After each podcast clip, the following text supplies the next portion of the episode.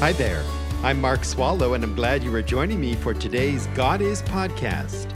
Let's get started learning who God is. Thank you for joining me today from wherever you are and by however you listen as we meet together coast to coast here in the United States and all the way around the world. We continue now in Genesis chapter 4 as we plummet further into the relationship between this man Cain and the Lord God. And I remind you that in order to understand the Genesis account, we have to move over to the New Testament book of Hebrews, which says this By faith, Abel offered to God a better sacrifice than Cain. This is important. From God's perspective, what made Abel's offering pleasing and acceptable was Abel's faith. And from God's perspective, what made Cain's offering displeasing and unacceptable was Cain's lack of faith. Now, let me read Genesis chapter 4, part of verses 4 and 5. I'm turning in my Bible back from Hebrews to Genesis, and I am at chapter 4 and verse 4. The Lord had regard for Abel and for his offering, but for Cain and for his offering, the Lord had no regard. Those verses do not tell us why God accepted Abel and his offering, but rejected Cain and his offering. To find out why God was accepting and rejecting, we need to read Hebrews 11, verse 4. This is why the very best commentary on the Bible is always the Bible. I give this advice to Bible readers all the time. If you are reading along and you come to something you do not understand, or you think you've got it, but you want to make sure, well, just keep reading. Eventually, God will enlighten you. A Bible reader, paying attention to detail, could well read Genesis 4, verses 4 and 5 and wonder, hmm, why did God accept Abel and reject Cain? That is a great question. And the answer is in Hebrews chapter 11. Keep reading. And I will say this pay attention to what you read. Take notes and write them within the margins of your Bible. I am old school I believe in having my printed and bound Bible open in front of me as I read and study. But I am aware we live in the 21st century, and many of, not most of you, use a Bible app on your phone or tablet. I am told by reputable sources that there are always ways to take notes on there and file them. So, whatever way you do it, read intentionally, ask questions of the text, pray through what you are reading and make connections between the Old and New Testaments, between books, between chapters, between verses, and yes, even between words. In the Bible, the details always matter.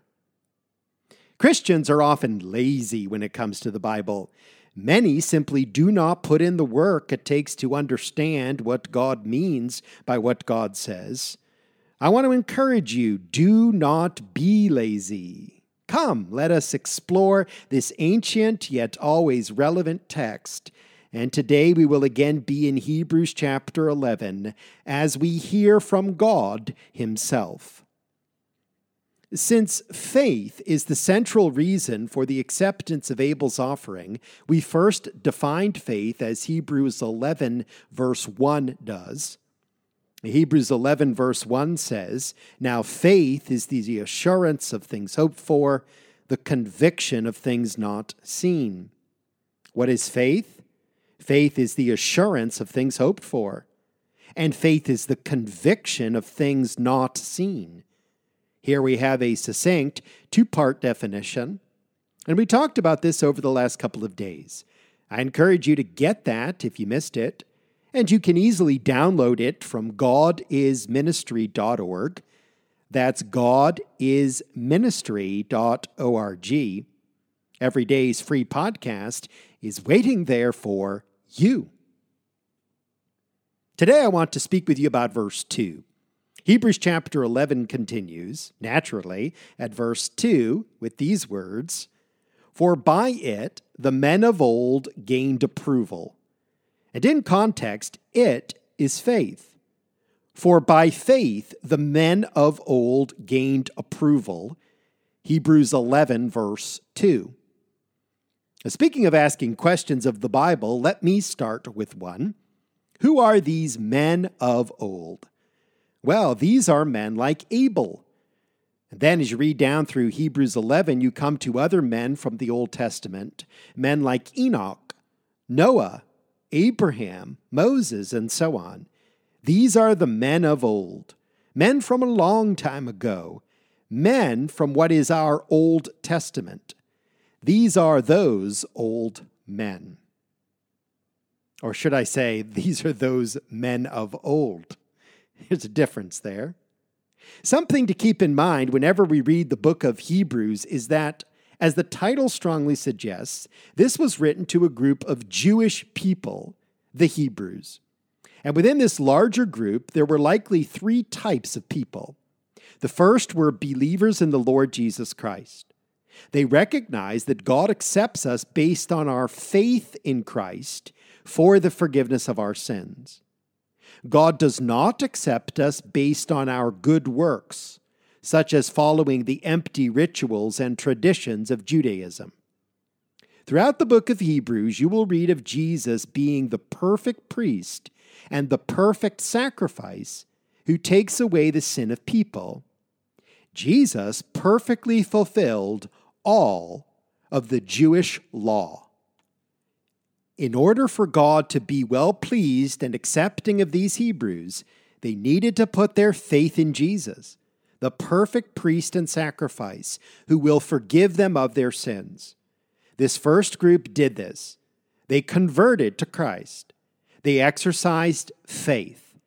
As a result, they were facing serious persecution from other Jews. Hebrews is written to strengthen and encourage them and build them up in their faith in Jesus who is the Messiah and the faithful high priest. No wonder then this glorious chapter on faith. The second type of Hebrews who received this letter were those Jews who were attracted to Christ and were intellectually committed to the fact that faith in Christ is what God required of them. But they were still hesitant to put their faith in Jesus as Savior. No doubt the persecution had a lot to do with that. They were weighing their options. They knew what faith in Christ would mean for them, being ostracized from the Jewish community, possibly even killed. Portions of chapters 2, 6, 10, and 12 are written for this type of Hebrew. Here again, this chapter on faith is emphasized. And then there is this third type of Hebrew these are also Jewish unbelievers who thus far were rejecting faith in Christ. They had heard the truth of the gospel, they were exposed to it, but were not interested. Parts of Hebrews chapter 9 address this group of Hebrews, and again, faith in the Lord Jesus is emphasized. Faith is emphasized big time. Now, why am I telling you this? Here is the reason. It's crucial you get this. These men of old had gained God's approval. Our verse, Hebrews 11:2 says, "For by faith the men of old gained approval." Approval is a key word there. God is approving of these men. And why is God approving? God approves because of their faith in him.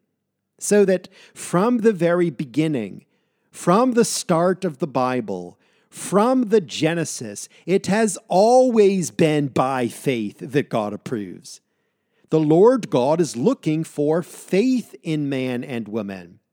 He has always been looking for faith, and He will always look for faith. Abel, who is only the second person ever born, his faith is the reason God approves him. God is pleased with him, and God is accepting of him.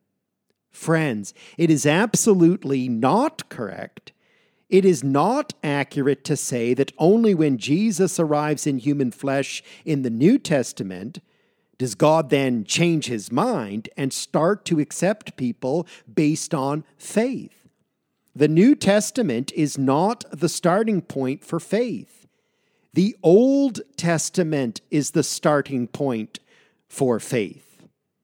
And since these Hebrews, these Jewish people, were plunged far deep down into the Old Testament sacrificial system and pursuing God by their good works, since they were approaching God by what they could produce within themselves for the forgiveness of their sins, the author of Hebrews writes to hit them square in the heart and mind with this truth. By faith, the men of old gained approval. Faith, faith, faith.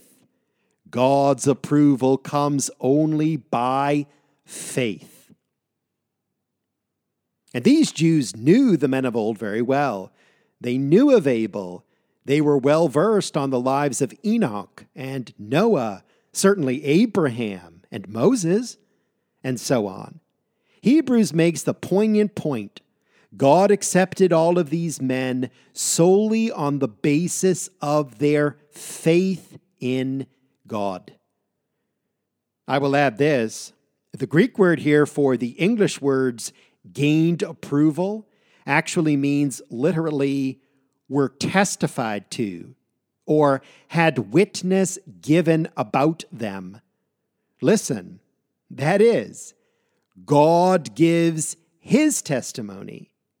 God bears his witness that because these men lived by faith, God approves of them. Now, I don't know about you, but I find this absolutely stunning and incredibly applicable to my life today, here and now.